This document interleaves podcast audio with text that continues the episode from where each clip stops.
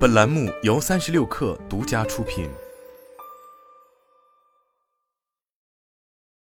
二月二十八日，名创优品公布截至二零二二年 Q 四财务业绩报告期内，名创优品总营收二十四点九亿元，经调整净利润三点七亿元，同比增长百分之八十二点一，综合毛利率达百分之四十，较去年同期上升百分之八点九。该季度内，来自中国区的收入为十五点零七九亿元。二零二一年同期则为二十点五五五亿元，同比下降主要受疫情反弹影响。二零二二年十月、十一月、十二月，名创优品线下门店总客流分别下降百分之二十七、百分之三十六、百分之三十四，这导致同期销售额下跌百分之二十三、百分之三十二和百分之三十。十一月底，临时关闭的门店数量达到峰值，超过九百五十家，物流及运输服务供应商的业务中断。导致双十一期间部分订单延迟发货而被取消，中国市场的业绩受到拖累。不过，海外业务却成为 Q 四亮点。本季度，名创优品海外市场的收入达九点八六五亿元，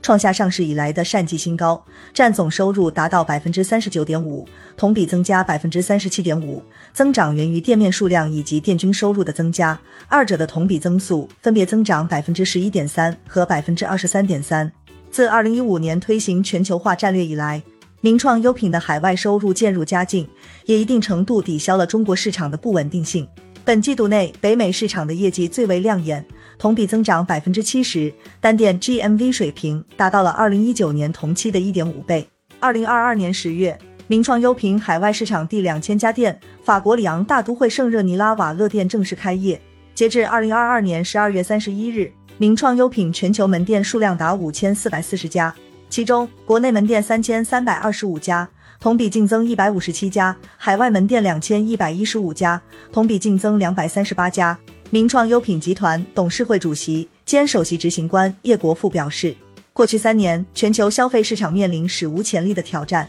但名创优品始终保持业务增长，展现出强大的韧性。二零二二年十二月防疫政策放宽后。中国线下销售额反弹，与二零二二年同期相比，一月销售额同比上涨约百分之四十，农历新年七天假期的销售额上涨约百分之二十五。此外，一月每家名创优品门店的平均销售额同比上涨约百分之三十三，农历新年七天假期则上涨约百分之十八。海外业务蒸蒸日上的同时，名创优品在品牌上下功夫，致力于打造 IP 产品和明星单品。在二月二十四日，名创优品举行的中国名创点亮全球全球品牌战略升级发布会上，集团董事会主席兼首席执行官叶国富表示，中国品牌正在迈入高质量发展阶段，名创优品要升级成为一个超级品牌，实现从渠道品牌升级为产品品牌，由零售公司升级成内容公司，将顾客升级为用户的三个转变。今年二月五日，